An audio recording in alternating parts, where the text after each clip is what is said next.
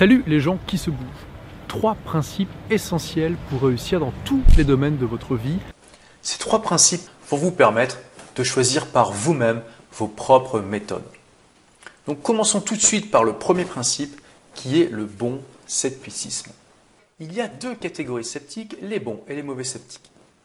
Les mauvais sceptiques sont ceux qui, en découvrant une théorie nouvelle qui remet en cause leur conception des choses, la rejettent immédiatement en se disant hum, c'est pas possible, ça va à l'encontre de tout ce que je sais, et si ça me permettait vraiment d'avoir les résultats décrits, ça se saurait. Les bons sceptiques sont ceux qui, en découvrant une théorie nouvelle qui remet en cause leur conception des choses, se disent hum, c'est intéressant et les résultats décrits sont motivants, mais est-ce que c'est vrai?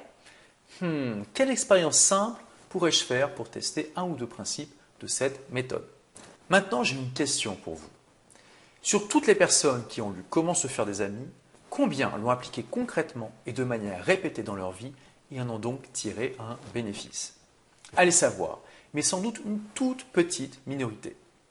Mais si cette toute petite minorité l'a utilisé avec efficacité pour créer de la valeur pour eux-mêmes et pour les autres, comme l'a fait Warren Buffett, alors peu importe que la majorité n'en retire rien.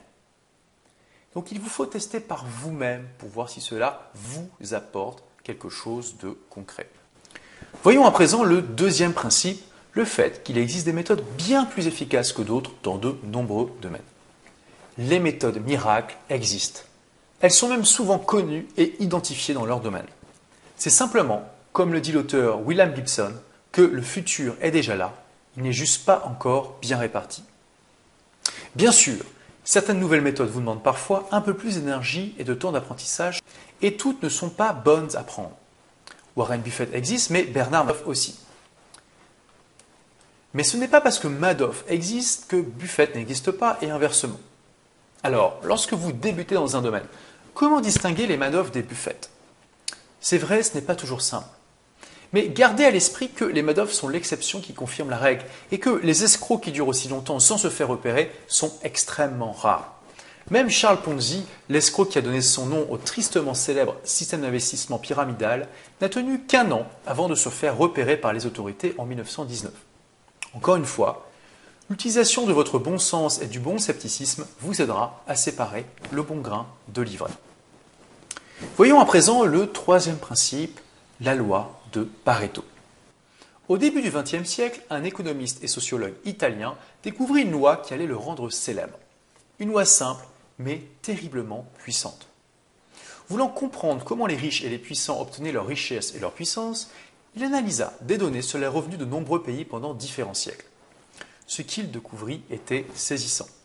Partout, quelle que soit l'époque étudiée, une minorité de la population se partagent la majorité des richesses. Avec des proportions qui varient légèrement, Vilfredo Pareto constate qu'en moyenne, 20% de la population se partage 80% des richesses d'un pays. Et 20% des pays du monde se partagent 80% de la richesse mondiale. Vilfredo Pareto était loin de se douter alors que cette loi économique aurait une portée bien plus universelle. Dans les années 1940, le grand ingénieur et consultant Joseph Juran dont les théories et les efforts d'enseignement ont largement contribué à l'essor technologique du Japon après la guerre, découvrit la loi de Pareto et s'aperçut qu'elle pouvait s'appliquer à de nombreux problèmes liés à la qualité, et notamment que 80% des problèmes étaient produits par 20% des causes. À partir de cette époque, les découvertes s'enchaînèrent autour de ce qu'on appelait déjà le principe de Pareto ou la loi 2080 parmi d'autres noms évocateurs. Le principe de Pareto fonctionnait en effet sur de nombreux domaines, dont plusieurs qui intéressent vivement les entrepreneurs. Par exemple, 80% de vos profits viennent de 20% de vos clients. 80% de vos plaintes et de vos problèmes proviennent également de 20% de vos clients. 80% de vos profits proviennent de 20% du temps que vous passez. 80% de vos ventes proviennent de 20% de vos produits. 80% de vos ventes proviennent de 20% de vos commerciaux, etc. En fait, on peut résumer cette loi 2080 par 80% des effets sont produits par 20% des causes. Évidemment, ce n'est pas toujours 80 et toujours 20%. Mais quand j'ai découvert cette loi pour la première fois, j'ai immédiatement analysé le chiffre le plus simple et pourtant le plus important auquel je pouvais m'attaquer.